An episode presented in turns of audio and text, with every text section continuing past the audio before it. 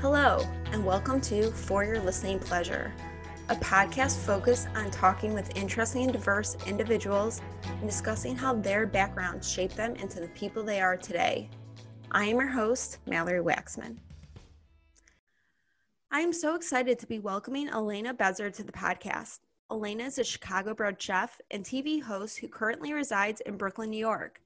You might recognize her from the third hour on the Today Show or from the Food Network. Elena is also the founder and culinary director of The Lineup, a series highlighting the top cooks working at the best restaurants in America.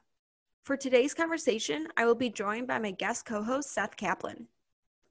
So, Elena, talk to us about growing up. How did you get your start? I was born into a large family of five, and then I became very passionate about all things performance. Um, always performed, did little shows for my family as the middle child, constantly looked for attention.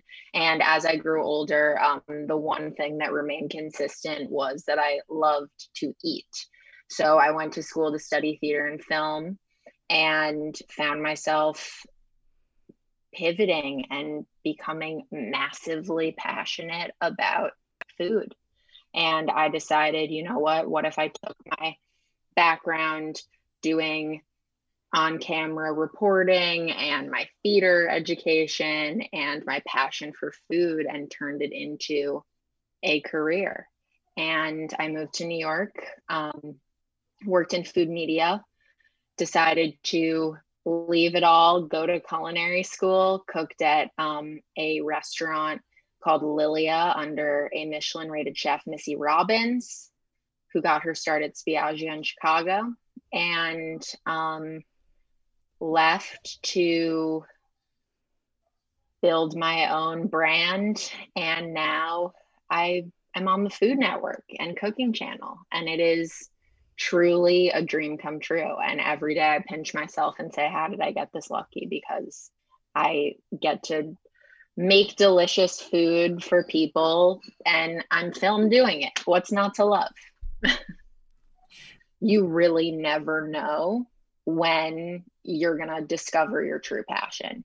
And for me, I'm a woman that has many passions, but I didn't really realize that food was my calling until I got my own kitchen in college and started getting creative and and making meals and seeing the reactions that my friends would have and and inviting my parents when they would visit and making a dish for them and everyone being so excited. It it kind of blended all of the different components of performance and art. You're creative. You're you're crafting a plate you're engaging your senses in every single way um, I have a little sister with special needs and she's on the autism spectrum. And I've always been very aware of sensory experiences and how they impact you and affect you.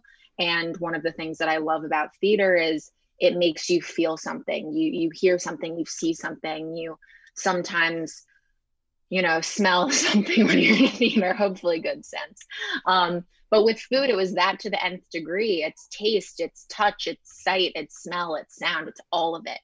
And um, that was so intoxicating to me. And the biggest thing that always frustrated me with theater was I didn't want to wait around. I knew I could act, and I didn't want to wait around for someone to pick me. And with food, I knew that I was more in control of my destiny and I could call the shots. And I had the experience of knowing how to be in front of the camera, knowing how to write a story, knowing how to um, film something. Eventually, I taught myself how to edit video. That was after, that was towards the end of college and, and a few years after. But all of that allowed me to really take control of what I ultimately wanted to do. And I guess that's how I arrived at where I am today. That really is the the beginning of it. Elena, your goal was to be the next Rachael Ray for millennials, and you ended up going to culinary school. But you had an advisor there who challenged you to take a different path. Can you talk to us about that? Totally. I would love to. Um, and great question. Uh, for all you listeners out there, just want to say when you're listening to podcasts, pay attention to the questions that they ask because that just shows when people really do their research. And I deeply respect that. So just want to say that. Um, I went to culinary school because I was working in a food media company and I really I was creating tons of different content. It was the beginning of the food video movement and I'd have these ideas for recipes that I knew would go viral if I if I just knew how to make them. And the problem that I kept running into was I didn't understand why things happened in recipes. I knew how to follow a recipe, but I couldn't crack the code. And it was deeply frustrating because I felt like it was holding me back in so many ways. So ultimately, I decided that in order to really learn and become an expert, I needed to go to culinary school. And I chose to leave the job and f- go all in on culinary school. And I'm very fortunate that I had supportive parents to help me through that time. Um, but while you're in culinary school, one of the things that you have to do for your degree is you need to get have an externship. So that can is essentially the same as an internship, some experience in the food world outside of culinary school. And I met with my advisor and I walked into her office. Gina is her name. She's amazing. Gina Novak. Love her. Um, and I sat down with her and she was like, What do you want to do? What's your dream? And I was very, I was like, my dream is to be the next Rachael Ray for millennials and for the, the new generation. I want people to have confidence in the kitchen and I want to be the the person that helps them pick up a pan rather than pick up their phone to order food. And she was like, okay, okay, great, great. And I was like, she goes, so where do you want to work? I go, well, probably Food Network or Bon Appetit or one of those places. It would be amazing to work in the test kitchen there. And she looks at me and she goes, you know what, Elena? This is going to sound cheesy, but I'm going to quote our first graduate, Bobby Flay. He said, if you want anyone to take you seriously in this industry, you need to work in a restaurant. So I'm going to make you work in a restaurant. And I looked at her and my whole world turned upside down. And I thought, you know what? What the heck? Fine. Yes, let's do this. I'll work in a restaurant. When in any time in my life am I going to have this opportunity? And be in an environment like this. And Gina Novak changed my life. And she, in that moment, and, it, and it, honestly, it makes me emotional. I'm like, oh, I want to cry. But that woman, her guidance really forced me to think outside the box and do something that wasn't expected. And because of that, I was introduced to a whole new world that I never, ever would have known. And I started working in this restaurant called Lilia under Chef Missy Robbins and started out just doing whatever they needed me to do chopping vegetables, cleaning lettuce, cutting garlic, um, squeezing roasted garlic out of their husks and putting them through a tammy, which is a very fine mesh instrument to make sure there aren't any specific extra fibers that go into the then made garlic butter. Um, doing things that were so task driven in an environment where I was surrounded by so many individuals from so many different socioeconomic classes. Restaurants are a melting pot of so much diversity and it was the coolest, most exhilarating time of my life. And I also would like to say that everyone that thinks it's all rock and roll and glamorous and and cool and uh, that's a great descriptor. Um, it's not. It is tough. It broke me down, and I was tired and mentally messed up and not treating myself well. It is a tough industry, and there's so, a so reason. Can, yeah, yeah, go ahead. Sorry. Question no, I'm so just you, you had, after it. So sorry. Had, no, it's great. It's absolutely great. Uh, so you had these big dreams of being on TV, being on Food Network, uh, being the Rachael Ray of millennials, and you're doing essentially. I'm use a, a bad term. You're you're doing a little bit of grunt work. Yeah. So when when you wake up in the morning, and you know this is going to be your day. It's not, you're not going to be on TV. You know, nobody's going to see what you're doing. You're behind the scenes. How do you motivate yourself to say, this is how, this is what I need to do to get to that next step? Yeah, I think that the main thing that a lot of people don't realize and one of my frustrations with social media and the world that we live in is it all looks so glamorous and it looks so polished and shiny and cool and inspiring and fun and oh i wish i was doing what that person was doing. But what matters most is that if you choose to go into a field you need to be one of the best. And you need to and it doesn't and you're not going to be one of the best right away absolutely not. I'm still learning. I plan on continuing to learn. But I want to shake a lot of people that I see, and I'm one of them. If I look at back at the old me, I thought, oh, I'll work in the test kitchen and I'll make my all my dreams come true.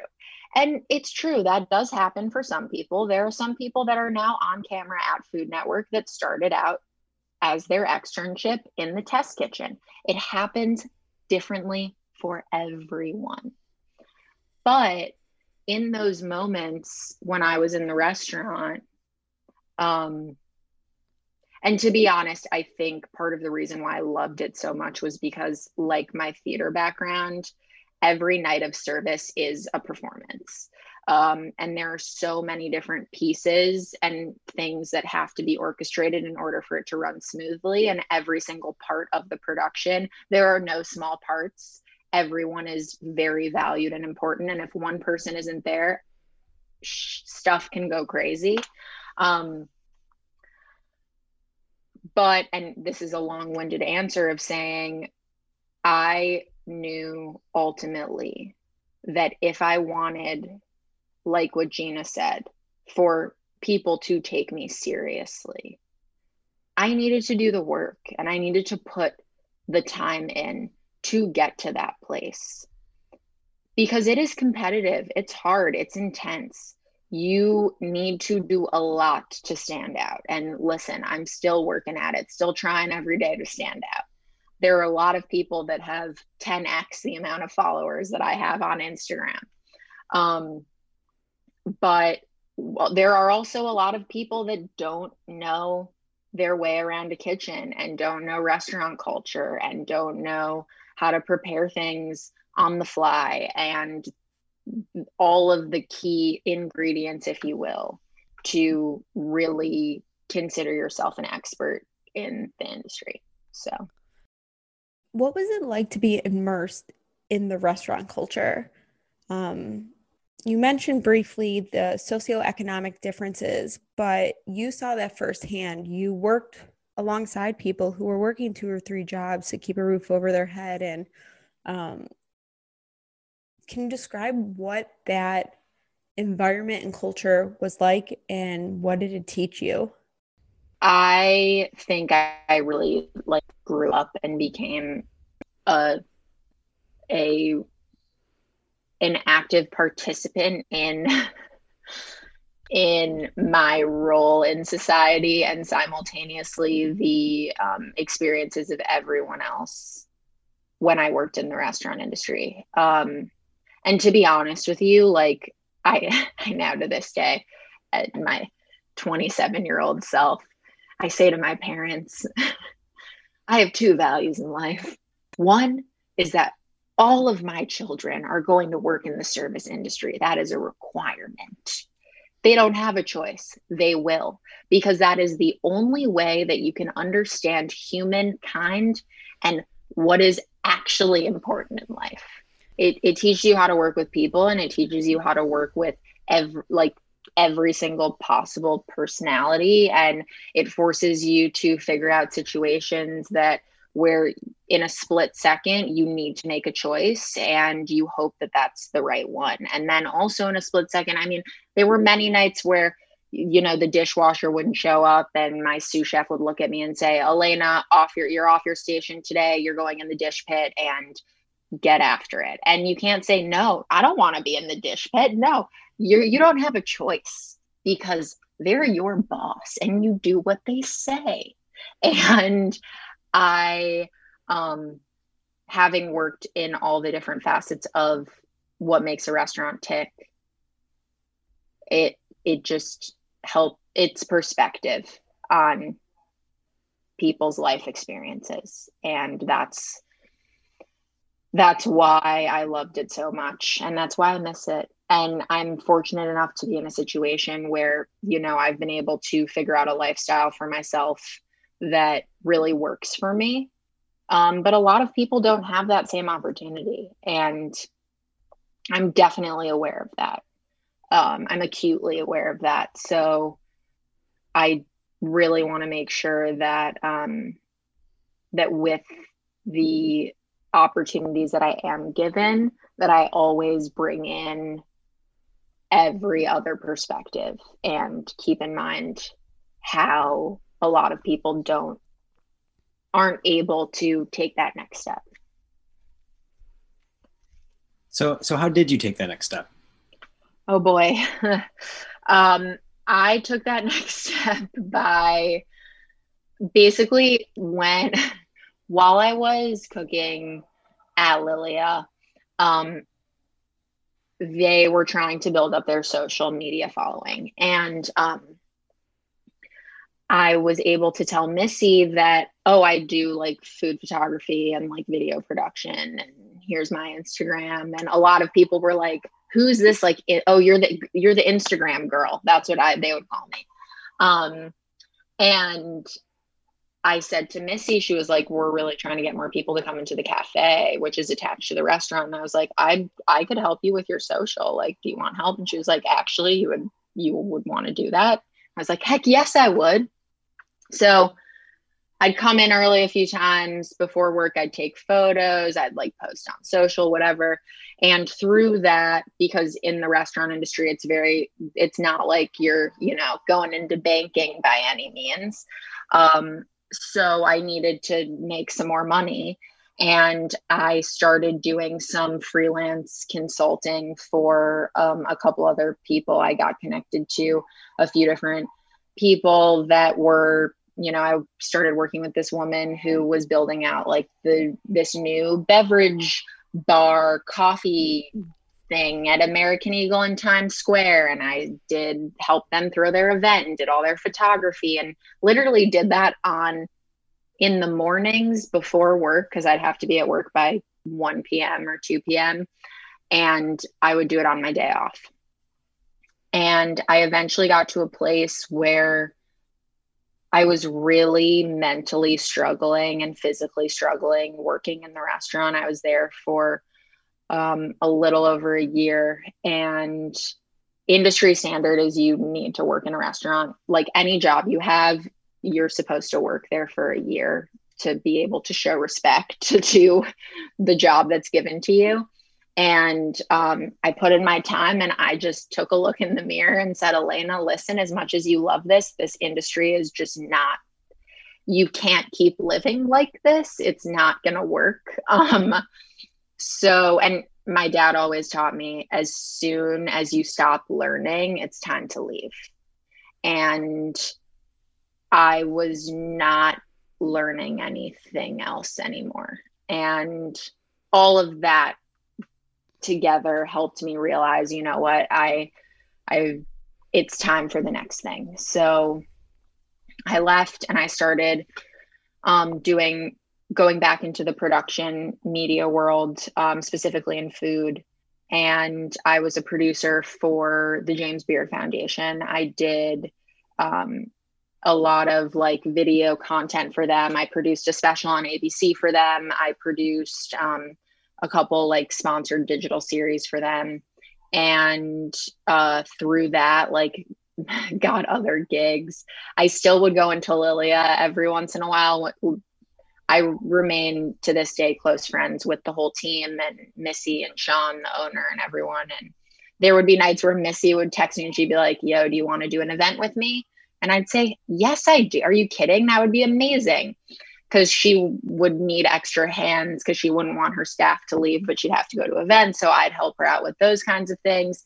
I'd come in and do a pastry shift if the pastry person needed a day off. Like anytime they needed my help, it was fun. I was able to just pop in and, and help out. Um, and eventually, after saying yes to 8 million different gigs, I food styled a cookbook. I um, produced video content for Refinery 29. I did all their food video content for like half of the year. Um, all that stuff. I started my own YouTube channel. I straight up threw every single thing at the wall and just waited to see what would stick.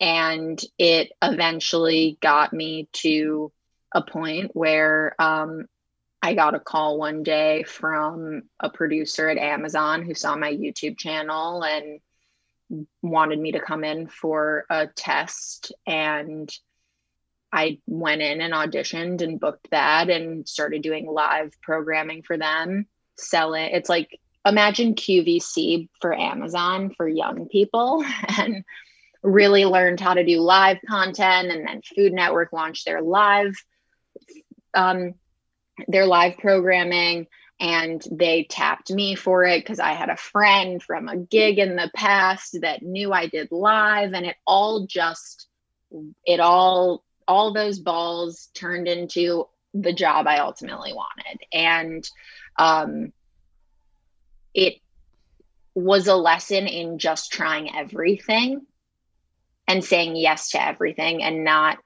don't say yes to something if it doesn't feel like it's going to ultimately help your goal and saying no is actually really hard to do. And and i respect people that say no to things but when you're starting out you got to say yes to a lot of things because you never know how that one gig and that one person that you met you're you never know how they're going to impact your life later on. So. That's great advice. What was it like growing your career at the same time that social media was really taking off. To be able to get to where you are today, you had to have a very strong presence on social media. But how do you fight the fatigue that comes with it, as well as all the different opinions that are constantly, you know, coming at you? Yes, social media fatigue. I have it every day. Um, it's weird because Instagram is essentially like a constant I look at it as like a constant resume where you always need to share what you're doing in order for people to stay up to date with you. And to be honest, I really part of the reason why I loved why I love acting and why I love what I do is because it's a controlled space where I can express myself rather than a constant stream of every single day. And um, it can be exhausting. And I personally do it because I need to in order to do what I love and to get my name out there. But let me tell you, it's not fun all the time at all. And I've experienced some intense stuff where, you know, I was consulting for this one company while I was at Lilia. And um, we this was right when like the whole uh, unicorn like rainbow trend was happening. And this uh, drink place really needed a thing that was going to be instagrammable for them to you know have people come and take pictures to post about it you know the whole vibe. And so I saw this unicorn trend happening, and I was like, okay, great, let's do like unicorn drinks why not? It's becoming a popular trend. So I I helped them develop their menu and we can we decided we were going to do unicorn latte fine and we um, launched the drink and people were sharing it and posting about it and it did really well and it was awesome. And i was like this is great. Like i did my due diligence. I researched a lot of different trends and this was the one we ultimately decided on. We could have done cool matcha things. We could have done churros in drinks the whole thing. We decided to go with the unicorn. And i go to work. Oh excuse me first what happens is I wake up the next morning after the event and my social media feed is flooded with trolls. And what I mean by that is they're the per, the place that started the unicorn trend was a small co- coffee shop in my neighborhood that I lived in. I'll be fully transparent about it. Yes, I did get inspiration from them. And i'm more than happy to give them credit for it fine. Um but all of the people and this shop all the stuff they were using for the colors were like spirulina and all natural colorings.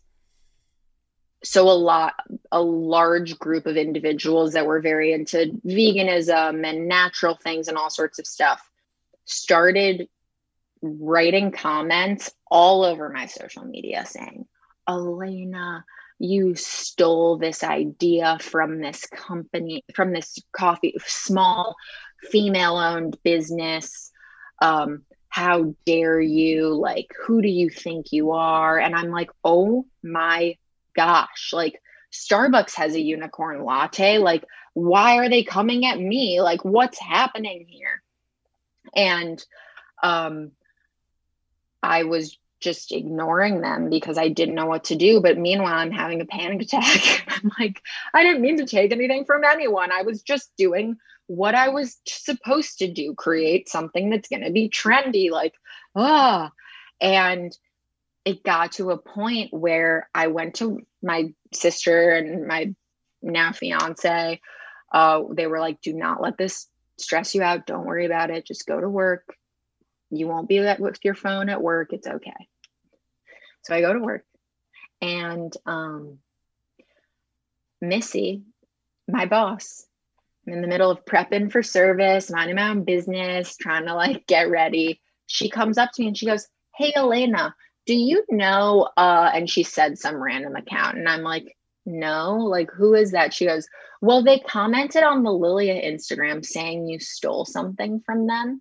And I was like, oh my gosh, these people found my place of work and commented on their account that I stole something. Now this is getting personal because they're integrating my actual work and life into this. And it turned out they ended up sending the brand a cease and desist. They also ended up sending Starbucks a cease and desist. Um, it was a whole thing. And it was a lesson for me to make sure that every time you do something, you give credit where credit is due. And you make sure that you are always living with integrity. Because in that moment, I was like, oh, we have to chase a trend. We have to chase likes. We have to blah, blah. And the truth is, I let my integrity got in the way of the situation. And what I should have done is I should have said, you know what? This was inspired by this place. Um, but simultaneously, it was a very specific situation. and it's not every day that a small business sends Starbucks a cease and desist. So I, um, I think that it just speaks to the power of making sure that when you do something you always feel good about it deep in your soul. And and if i was ref- if i am reflecting on it now and when i reflected on it then like yeah i shouldn't i should not have approached this choice in a way where i didn't really thoroughly do the work and ask for permission. I think that at the same time, though, what's hard about the food industry and what people used to say to me is like, oh, so if someone makes a lemon poppy seed muffin, you're not allowed to make a lemon poppy seed muffin. And that's also true. Everyone can make whatever the heck they want to make. That is what food is. The only way to make sure that you're not copying someone is by making sh- and this is crazy because I've looked into it. Three ingredients need to be changed and the method needs to the wording of the method and the steps need to be different. Long story short, you're going to run into people that are always going to have their own perspective and it's how you handle the situation that really shows your character and all I I didn't give into it. I listened, I took it in, I sat with it. And I learned and apologized for offending anyone that I offended and let them know that it was the opposite of my intention. And you just have to move on from it. I do want to give you um, credit for for apologizing uh, for making a mistake, I, I, or what was deemed to be uh, a mistake. Uh, I think in, in today's world, you know, we don't we don't know up to uh, mistakes that we've made, and I, I, think it's it is a good lesson for people to hear. Hey, here's this amazing uh, chef who um, technically did not do anything wrong, uh, but um, hurt um, hurt some people in a way that uh, was not intended. Mm-hmm. And and for that, uh, you're, you're, sorry, um, and you learned uh, you learned a lesson on, on how potentially not to do that again. I, I am curious because you are so active on social media. That can't be the only time you face trolls how often do you check what people are writing to you versus you saying and you want to be interactive with um, with your audience, uh, but you also don't want to let it get to you too much. How, do, you, how do you balance that? Oh, it's hard. Um, I think the main thing that I try to do is I always try to pay attention to what my mission is. And my mission at the end of the day is to provide confidence to individuals just like me that maybe aren't necessarily that are going to reach for their phone to order takeout, I want to say to them, hey, stop. Like, you are capable of making something amazing for yourself, and I'm going to help you do that. Um, so, anytime that I am on social media, I always try to make sure that, you know, I give little like slice of life personal moments occasionally, but a lot of the work that I do and the stuff that I post is all a it is all encapsulated by that mission and that's how I ultimately choose what I'm going to share. I really try to separate myself from it and say, okay, I'm not going to spend all day on this because if I spend too much time on it, it's actually going to make me feel bad about myself. Because you sit there and you're scrolling, and you're scrolling, and you're scrolling, and you're looking at all these beautiful things and the lives of other people and their how they have a larger following and how they're doing this cool thing. And I don't like feeling that way. If you spend all day looking at what other people are doing, how the heck are you going to be able to create anything for yourself? So I've tried to package it into work and then go about my day. What is it like working in a field that has been dominated by men for so many years? Yes. Um, I read a quote recently that said, surround yourself with women who would mention your name in a room full of opportunities. And that, like, I was taken aback when I read it because I was like, this is exactly how I feel. like, wow, that is amazing. And it's so true. And it's really what I try to do. Um, I try to surround myself with women like that. I try to be that kind of woman. I went, I was cooking at Lilia when the Me Too movement began. Um, when I walked in to the restaurant, people looked at me and said, You don't look like someone that belongs in a kitchen that was said to me. um, I experienced things that a lot of women shouldn't experience. Um, and I think that in the grand scheme of things, like one of the reasons why I love the industry so much is because I love the like grit associated with proving people wrong. and yes, I couldn't necessarily lift and walk the 150 pound pot of hot fryer oil to the dump to have it be picked up. And I needed my male counterpart to help me. But by the time I was towards the end of my um, work there, I was able to at least pick it off of the stove and put it down. Um, this industry is one that continues to be male dominated. I think it's been absolutely incredible seeing what barriers have been broken through and how much more opportunity there has been for women. I was very, very determined to work for a female chef. And Missy, to her credit, always she gets frustrated when people are like, "Oh, you're a, a one of ten. She, at the time when I worked with her, she was one of ten Michelin-rated women in America.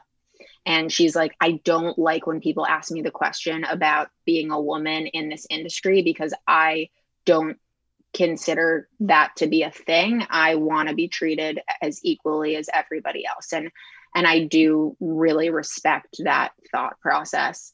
But we do all have to admit that like listen, um, there are difficulties for women for sure. Physically, it's intense. Um, working in a kitchen is a really physically demanding job. And I think that there is no greater glory than proving people wrong and showing people that you really are capable of anything that you set your mind to. And my grandpa used to say to me, spread the lettuce, it'll come back in sandwiches. And of course, as a food quote that deeply resonates with me, I think that at the end of the day, the most important thing to do is to lift people up because all you're going to gain from that is them remembering one day how you were kind to them. And I'm not saying be nice to people to hope to get something in return because you never know what's actually going to happen. Um, but there is enough room for everyone, and women in particular need, we were raised to be competitive and we were raised to to be conniving and we need to break out of it and we need to realize that we are stronger when we are working together and helping each other. And that's just what it is.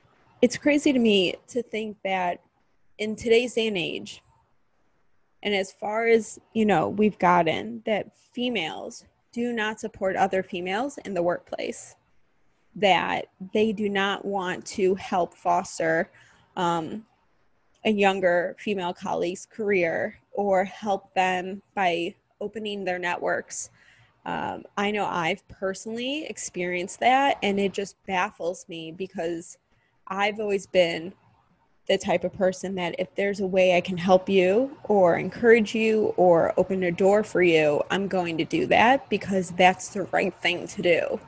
Um, we should all be helping each other instead of being pitted against each other. And um, there was an interview that actually Kris Jenner did, and she said that if you have a great idea and you're telling people and they keep saying no, you're asking the wrong people. And I think that's similar to what you said around you want to be in a room with females who mention other females' names.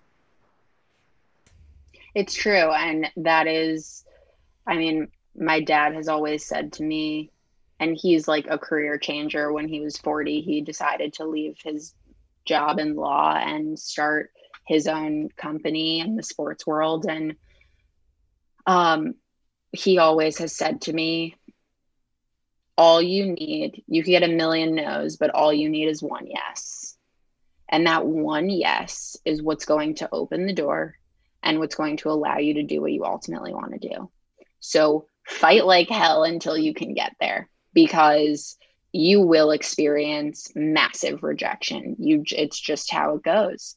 But the people that stand tall the longest, stand tall in that defeat, are the ones that are going to be standing at the finish line because they fought through it. Um, and let's, while we're on that marathon, you know, hand a cup of water to the other women that are doing it too. Elena, your sister Jacqueline, I understand, has developmental differences. Can you talk to us about what the family dynamic was growing up and how that played a role in your interest with cooking, um, especially around like the sensory aspect of it? Yes. Um, so I'm one of five. My dad has a daughter from a previous marriage. She's basically like a sister to me. And then, like, literally exactly a sister to me, just we don't have the same mom. Um, and then I have an older sister, then it's me, my younger sister, Jacqueline, um, the one with special needs, and um, my brother, Brennan. Uh, my brother went on to, you know, play basketball for Duke, and um, my sister, my older sister, was one of the organizers for the Women's March, and my other older sister is an editor at Vogue. Um, so my family is not impressive at all. No, they they clearly inspire me every day, and and it's a cool group of individuals to be around. Um, and they're my best friends. But I think that um, you know, with my sister Jacqueline growing up, we my family didn't so what jacqueline has isn't genetic. It's not um, something that we need to worry about. There was something that happened at birth or when she was little that like caused some type of mental delay for her um, and my family to this day doesn't know exactly what it is but to kind of put it into concise words she functions at like the she's 25 and she functions at the level of a 3-year-old. So she only knows she can only say a couple words. She's mostly nonverbal. Um, her motor skills aren't amazing, but she can walk. She wasn't potty trained until she was in her teen years. Like loves Barney, loves Blues Clues, really has that young, vivacious spirit. And growing up, we didn't realize that Jacqueline was different until like all of those markers of like a baby's supposed to lift their head at this time, they're supposed to walk and say words at this time. She was missing those times. Um, and I think being around my family, I mean, luckily, like if there's ever a situation to be born into, like we're very fortunate that we can give Jacqueline everything that she needs and provide her with a fruitful life. But I think, you know, being able to look at little things like expressing when you have a headache and you don't feel well, being able to zip up your coat, being able to tie your shoes, um, little things like that that we take for granted every day. Imagine thinking things and being trapped in your body and not being able to express how you're feeling and not being able to take care of yourself, even if you want to. And being around that every day really put into perspective what is important in life. And yes, there's a lot of pressure associated with wanting to achieve things because you you know see your sibling dealing with these issues and and you want to make sure that because you're given this opportunity to to do those little things that you're really not taking it for granted um but i feel very proud of the fact that I grew up in a family where anytime we went out in public, people would look at us and be scared and and freaked out by my sister's behavior. And I'm proud that if I'm ever in a situation where I see another individual with a disability, I will look at them with a smile and with understanding of their situation. Um, and yeah, the sensory thing too is funny because in college, I actually um, was one of the founding board members of a theater group called Seesaw that creates um, sensory based theatrical experiences for people with disabilities and people on the autism spectrum. Um, and it was really cool to like learn the ins and outs of how all of how theater and sensory experiences can really relate to um, individuals with disabilities. So that's incredible. Can we uh, pivot a little bit to um, to a, a lighter topic, uh, if yeah. you will? So, I um I'm in that category of the person who doesn't know how to cook and who's scared to go into the kitchen and do something uh, not so bright. Good. Walk me, give me the pitch. How, how am I going to get comfortable? Uh, yes. What should I do? Let's talk about it. Okay. So honestly, whenever I think about cooking in general, um, what I like to say to people is that cooking is the most low stakes form of failure you can possibly experience. You have to fail in order to know what not to do. So I always tell people if you're scared of failure, please cook because that the worst that's going to happen is you're going to burn something a little bit or you're going to, you know, undercook a thing and and you're going to be okay. But the most important thing to do is engage in self reflection. And the reason why is because a lot of people make recipes and they follow the steps and they make something. And at the end of the day, they're like, I don't really have any clue what happened there. I'm so confused. And I like my goal is to encourage people to be able to open up their refrigerator and make a meal for themselves without needing to look at a recipe.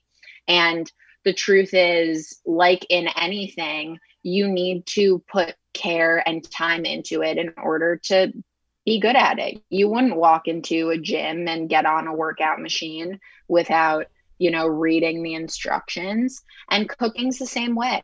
Um, I always like to tell people start out with something that doesn't need to feel too scary start out with vegetables. I have a whole series on my YouTube channel called Besser's Basics, where I teach people fundamental cooking skills to help unleash their inner badass in the kitchen.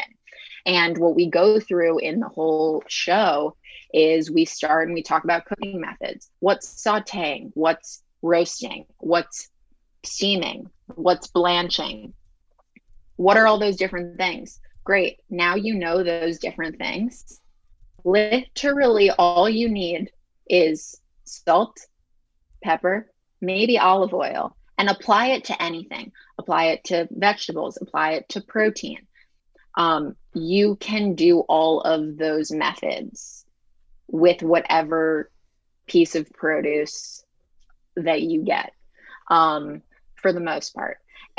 And um, I think that the main thing you got to do start with something easy watch my show besser's basics.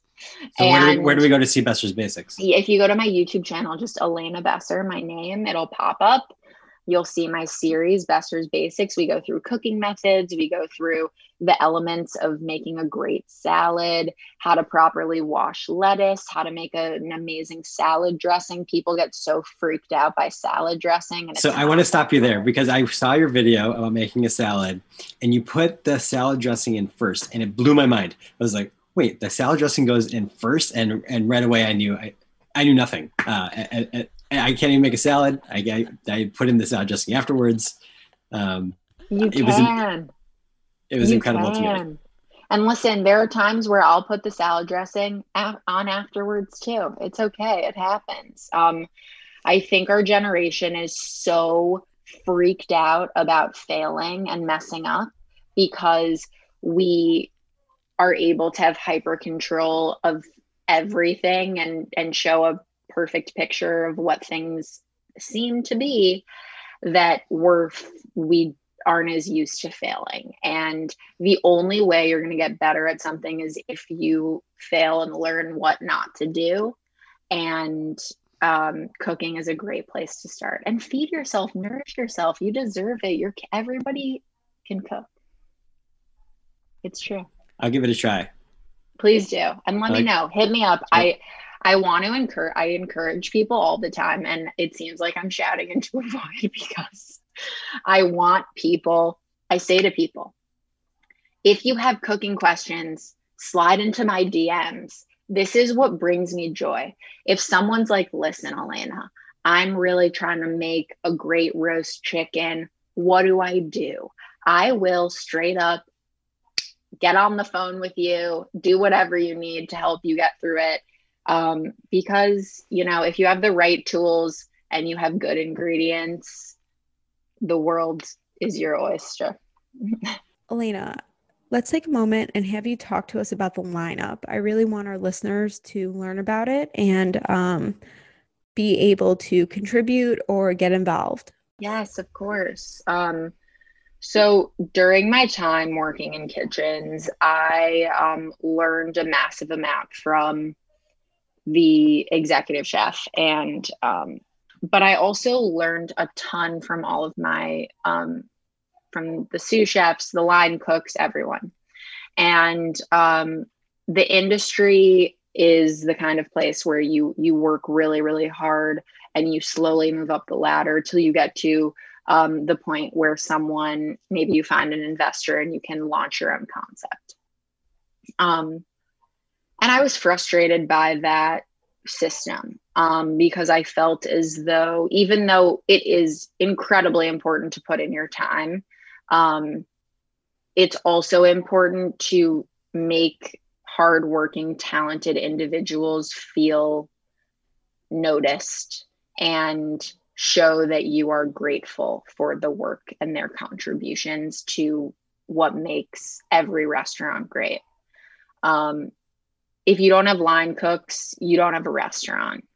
And so right before COVID, we I launched with my um, two creative partners. We launched this series called The Lineup, and it's a dinner series which highlights the top cooks working the line at the best restaurants in America and lets them be executive chef for the night. So we work with them to create a whole entire restaurant concept um, from what the table setting is going to be to recipe development to or food ordering to menu execution to bringing the guests in to literally every element.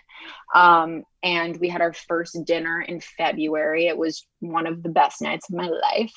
Um, and we had it with chef matt migliore um, he has worked at many very impressive establishments and um, I met him when he was working at Llama Inn, which is a restaurant down the street from Lilia and um, he did this awesome meal. We had, I was in the kitchen with him. I helped him with all of the execution of the meal.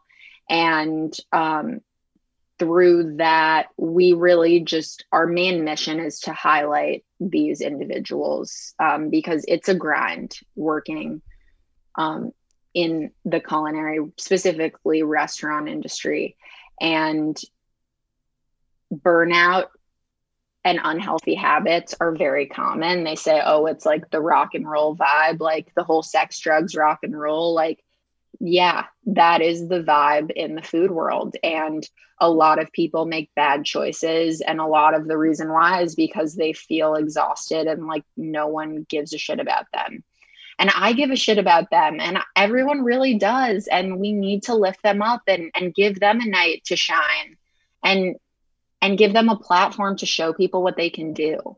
So, of course, with COVID, it has been absolutely devastating to the restaurant industry and it is such a heavy weight to think about it but um and it like hurts my heart constantly thinking about all my friends that you know have restaurants that have closed or people that are out of work right now. So when COVID hit, we decided to help the industry in a different way. And we launched a digital cookbook called On the Line, where we asked 30 plus line cooks, beverage individuals, people in the industry at the best restaurants around America, and had them contribute recipes, 10 ingredients or less, um, that were inspired by where they've worked or what they were making during quarantine.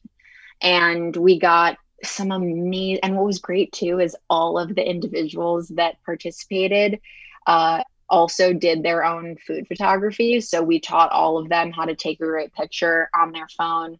Um, and that is the photography that made up a lot of the book, which was so cool.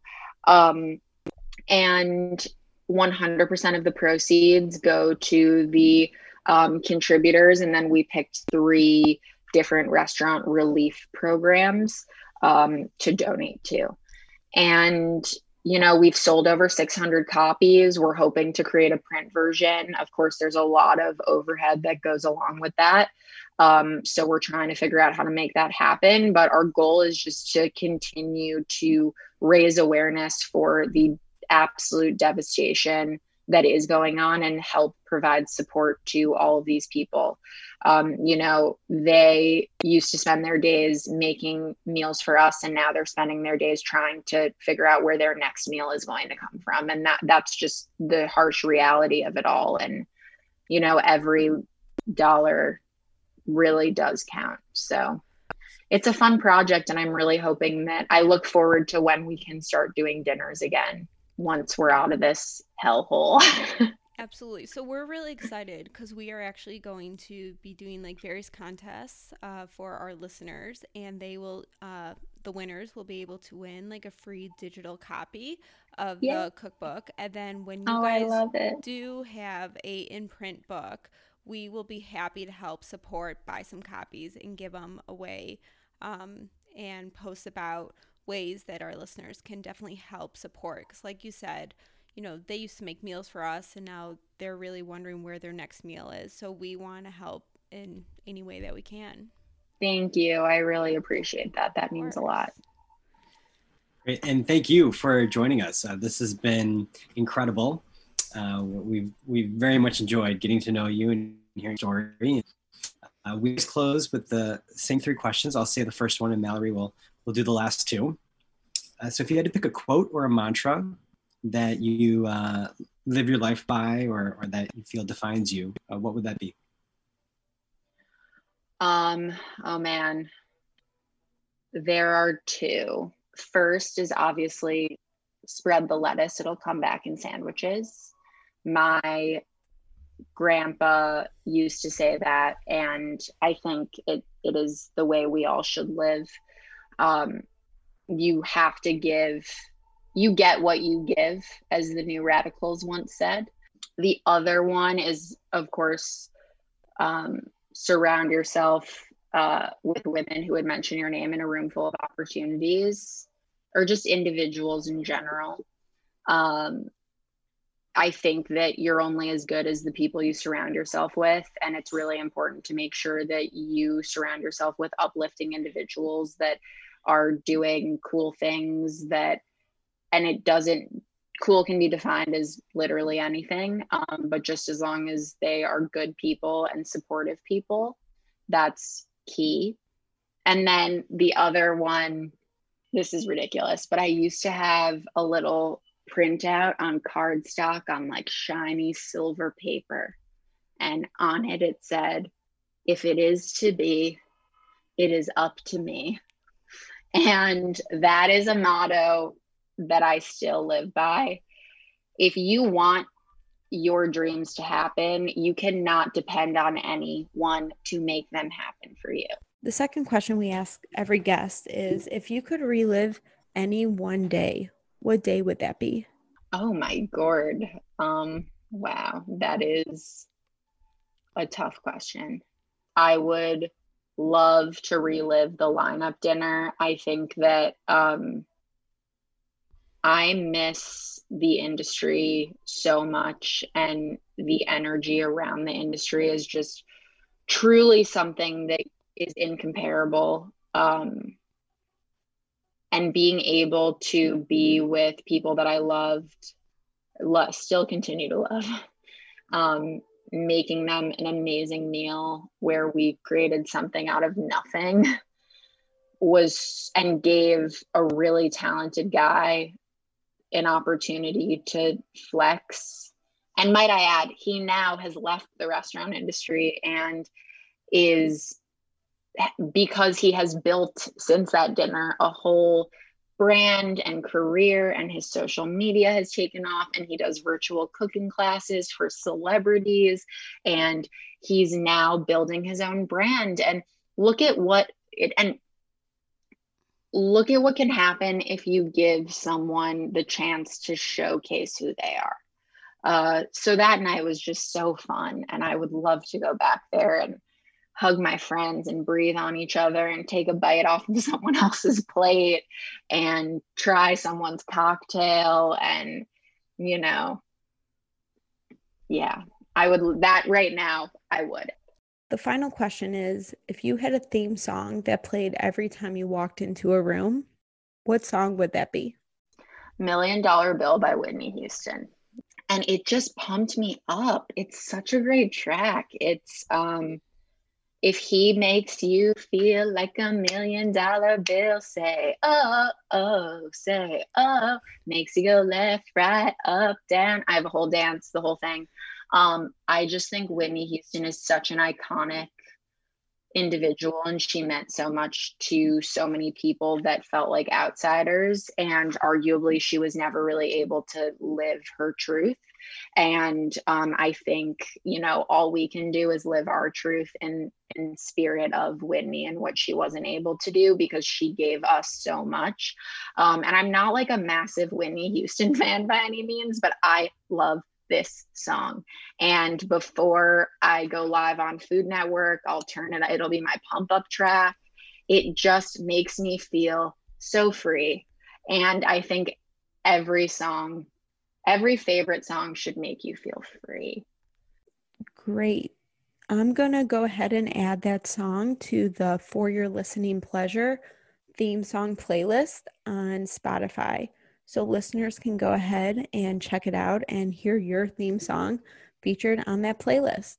Of course. I'm excited. You got to let me know when that is available because I want to hear what everyone else said. I want to listen to the sweet sounds of those favorite tracks. Elena, thank you again so much for joining us today. This has been a wonderful conversation, and we cannot wait to see where you go next. Thanks.